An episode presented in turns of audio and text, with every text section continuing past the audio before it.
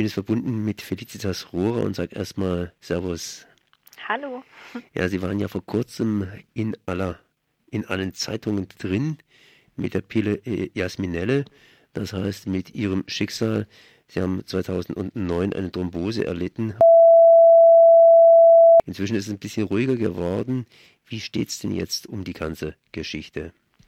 Also der Prozess läuft natürlich weiter, was mich sehr gefreut hat, nachdem ja der erste mündliche ähm, Verhandlungstag am 17. Dezember letzten Jahres war.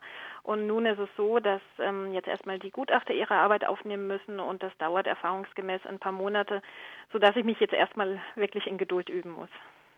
Der Prozess ist ja, ja angestoßen worden, wenn ich so sagen darf, 2000 und 2009, jetzt haben wir 2016. Das geht so ziemlich langsam seinen Gang. Sehr, sehr langsam, finde ich. Oder finden Sie die Geschwindigkeit schnell?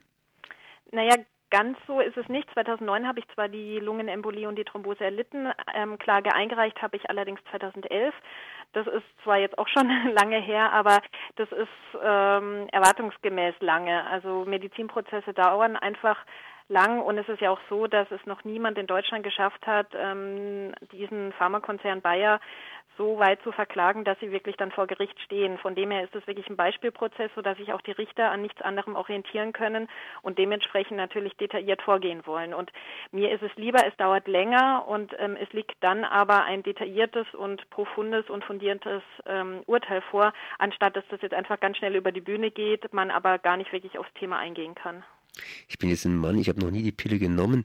Was ist denn passiert jetzt bei Bayer? Haben die irgendwie reagiert? Haben die irgendwie drauf, äh, ja, äh, wie haben die reagiert jetzt? Inzwischen musste Bayer den Beipackzettel ändern von den Antibabypillen der Jasmin-Familie. Ähm, das war schon mal ein erster Erfolg, was sicher auch damit zusammenhing, dass immer mehr Opfer bekannt wurden, dass das Thema auch immer mehr an die Öffentlichkeit gegangen ist. Also das ist schon mal sehr gut.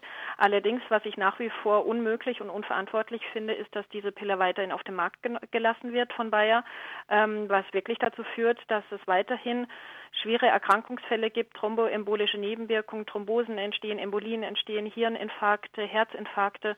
Und ähm, da ähm, wünsche ich mir und erwarte ich auch von Bayer ein weitaus ähm, weitreichenderes Vorgehen, als nur den Beipackzettel zu ändern. Im Sinne des Prozessauftaktes sind ja viele, viele E-Mails an Sie gelangt von Frauen, die ähnliche Schicksale erlitten hatten. Äh, was ist daran bemerkenswert, beziehungsweise was könnte man daran rausgreifen? Äh, was ist da passiert? Was sich wirklich wie ein roter Faden durch die ganzen Erfahrungsberichte und Mails zieht, die wir als Selbsthilfegruppe reinbekommen, ist, dass ähm, immer noch viel zu wenig aufgeklärt wird, dass viele Frauenärzte immer noch nicht ganz klar sagen, dass es Antibabypillen gibt, die ein unterschiedliches Thromboserisiko haben, dass die Pillen der dritten und vierten Generation ein nachweislich höheres Thromboserisiko haben als andere, ähm, sodass viele Anwenderinnen aus der Frauenarztpraxis rausgehen und gar nichts davon wussten, dass es auch eventuell eine Alternative gegeben hätte, die ein geringeres Risiko hat. Ähm, und diese mangelnde Aufklärung ähm, ähm, ja, zieht sich wirklich wie ein roter Faden und es darf einfach heutzutage nicht sein. Und da sehe ich auch wirklich die Frauenärzte in der Pflicht, ganz klar zu sagen, dass ähm, die Pillen ein unterschiedliches Risiko haben, sodass die Anwenderin die, wenigstens die Möglichkeit hat zu wählen. Wie geht es jetzt bei Ihnen weiter? Das heißt, die Ärzte, nicht die Ärzte, die Ärzte sollen auch tüchtig prüfen, aber die Richter, die werden jetzt also den Fall äh, untersuchen und weiter untersuchen.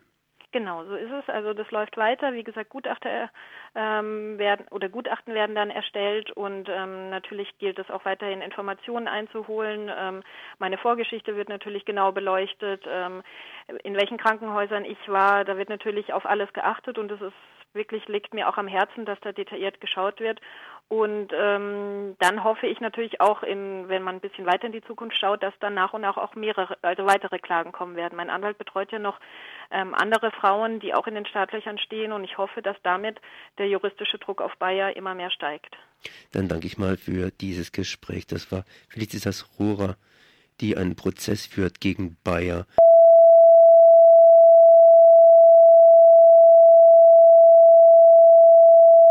Gut, vielen Dank.